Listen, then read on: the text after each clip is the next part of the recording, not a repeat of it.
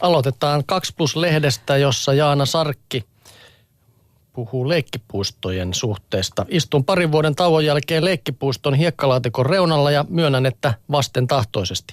Työpäivän päälle pitäisi ehtiä niin paljon muutakin kuin hiekkakakkujen taputtelua ja parivuotiaan säntäilyn ihastelua. Oma tässä ja nyt hetkeen laskeutuminen vaatii työtä, mutta totta kai Kuopuksen on saatava puuhata ja möyriä hiekassa vaikka hiusmurtoa myöten ja sen hän tekeekin koko sydämensä kyllyydestä. Vilkulen ympärilleni ja mittailen puistoa, joka tuli jo esikoisen myötä enemmän kuin tutuksi. Paikka on sama eikä kuitenkaan ole. Sillä puistossa on nyt alkuiltaa sinne viikonloppuisin säännöllisesti enemmän isiä kuin meitä äitejä. Meno ja meininki on jotenkin reippaampaa ja tuntuu kuin vähän omaani isommat lapset koheltaisivat spontaanisti enemmän yhdessä kuin ennen muistin. Ilma on äkkiä täynnä riemun kiljahduksia, kun muutama isäkin intoutuu mukaan vauhdikkaaseen leikkiin. Kuinka moni meistä äideistä tekee saman. Totta kai isilläkin on omia keskustelukerhoja, mutta ihan kuin niissä ei seisoskeltaisi yhtä paljon sillä lailla vähän sisäänpäin, etteikö ryhmiin voisi kävellä mukaan seisoskelemaan. Vaikka ei tuntisikaan ketään ja vaikka ei kuuluisikaan samaan vanhemmuusheimoon. Sana ja vanhemmuuden ikä ja asento on vapaa. Mutta ei hiekkalaatikkoväki taida olla entisellään äitienkään parissa, sillä kun vietän arkivapaata samassa puistossa, mahdun mukaan jokaiseen poppooseen, joka siellä lapsiaan kaitsee. Onko niin, että myös omaan kaupungin osaani on löytänyt tiensä sellainen kylämäinen yhteisöllisyyden lämmin henki, joka tekee leikkipuistostakin paikan, jonne on kaikkien kiva mennä. Semmosta. Niin, noita isiä on varmaan kyllä tullut enemmän. Minä muistan parinkymmenen vuoden takaa, kun olin hoitovapaalla vuoden niin silloin siellä ei ollut kyllä kuin isiä eikä heidän kanssaan hirveästi vittyä mennä keskustelemaan, kun oli vihaisia isiä, he olivat työttömiä. Ja sen takia joutuivat olemaan omien sanojensa mukaan lapsen likkana. Joutuivat olemaan lapsen niin, mutta näin pientä, oli, joo, näin oli pientä muutosta on tapahtunut asenneilmapiirissäkin. Varmasti. Minä sen sijaan en olisi halutessanikaan päässyt näihin äitirinkeihin, koska mun naperot oli sen verran kimpoilevaa sorttia, että siinä sai mennä pää kolmantena jalkana, kun ne teki kaikkeensa, että olisi päässyt karkuun sieltä mahdollisimman lujaa. Hei. Juu, että lähinnä omassa seurassani olin siellä sitten. Mutta mikä sen parempaa? Voi. Tiedätkö? Niin, kyllä sekin on hyvä. Juu, etenkin jos lähtee reissuun. Ei Aika moni arastelee lähtee yksin matkaan, mutta sehän on ihan parhautta. Susanna Niinivaara kirjoittaa, että hän on matkustanut elämässään yksin, kaksin ja isommissa ryhmissä.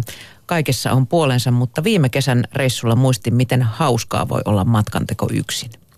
Yksin matkatessa huomaa enemmän kuin kaverin kanssa kulkiessa. Kuuntelin keski junissa ja linja-autoissa kanssamatkustajien juttuja. Museotädit, tarjoilijat ja muuten vaan saman paikkaan sattuneet alkavat jutella yksin matkaavan kanssa nopeammin kuin ryhmässä liikkuvan. Yksin kulkiessa tulee myös matkattua omissa mietteissä. Matkakaverin kanssa on hauska höpistä jakaa kaikki. Eniten muistiinpanoja olen tehnyt matkoista, joilla olen reissannut yksin.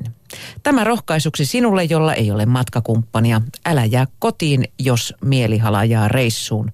Lähde ja tee matkasta kumppanisi.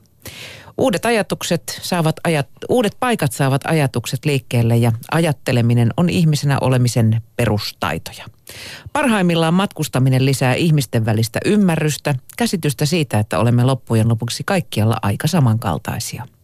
Iloitsemme lapsen syntymää ja suremme läheisen kuolemaa, liikutumme rakkaudesta ja itkemme murheesta.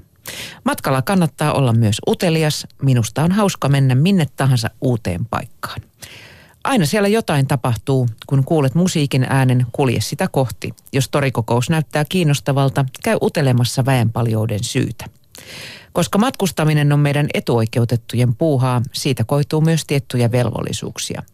Kun tutustut paikallisiin ihmisiin, sinulta kysellään asioita kotimaastasi, sinusta erityisesti ja maailmasta yleensä. Joitakin nämä utelut ärsyttävät, mutta minusta teet palveluksen maailmalle, kun vastaat uteluihin. Me etuoikeutetut matkaamme kauas katsomaan, miten siellä eletään, ja siellä kaukana meiltä udellaan asioita kaukaisista maista, eli ihan parasta vaihtokauppaa. Se oli hienoa. Rauhaa, rakkautta ja yhteisymmärrystä. Näin levitetään. Kyllä. Sitten mennään häätunnelmiin vielä lopuksi. Huili-lehdessä Mari Koistinen kirjoittaa, kuinka reilu vuosi sitten mies kosi oikein romanttisesti. Hän halusi kuulemma mennä kanssani naimisiin suuresta rakkaudesta ja siksi, että voisi viettää kanssani loppuelämänsä. Vastasi myöntävästi. Tosin olin jo ennen kosintaa yrittänyt muistuttaa miehelle, että avioliitossa on kyse muustakin kuin rakkaudesta. Minulle naimisiin meno oli vähintään yhtä paljon myös juridinen sopimus. Hääohjelmien perusteella perusmorsian pohdiskelee lautasliinojen väriä ja väkertää hääkoristeita. Minulle oli niitä lautasliinoja huomattavasti tärkeämpää lukea avioliittolakia tai pähkäillä, millainen avioehto meidän kannattaisi tehdä. Hääpäivähän kestää vain hetken, avioliitto sen sijaan on tarkoitettu paljon pidemmäksi. Lisäksi häihin saa helposti upotettua tuhansia euroja, mutta avioliitto vaikuttaa taloudelliseen tilanteeseen huomattavasti laajemmin.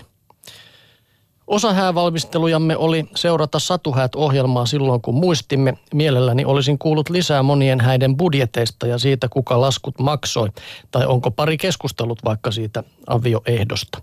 Mutta ilmeisesti tällaista tietoa ei saa liikaa sotkea siihen ihanaan häähumuun. Melkein tuntuu, että kunnon pari ottaa vaikka muutaman tonnin lainan rahoittaakseen näyttävät juhlat. Toki häävalmistelut kaikki ne kulutuspäätöksineen saivat myös minut osittain valtaansa. Vaikeinta oli vieraslistasta päättäminen, mutta muu sujui melkein helposti. Löysin hääpuvun kirpputorilta, vietimme kivat ja lempeät lempeät tulvineet kesähäät maaseudulla. Saimme vihkiän maistraatista, pääruuan muikut olivat erinomaisia ja ne lautasliinat toi pitopalvelu. Lopulta kiikutimme myös avioehdon rekisteröitäväksi.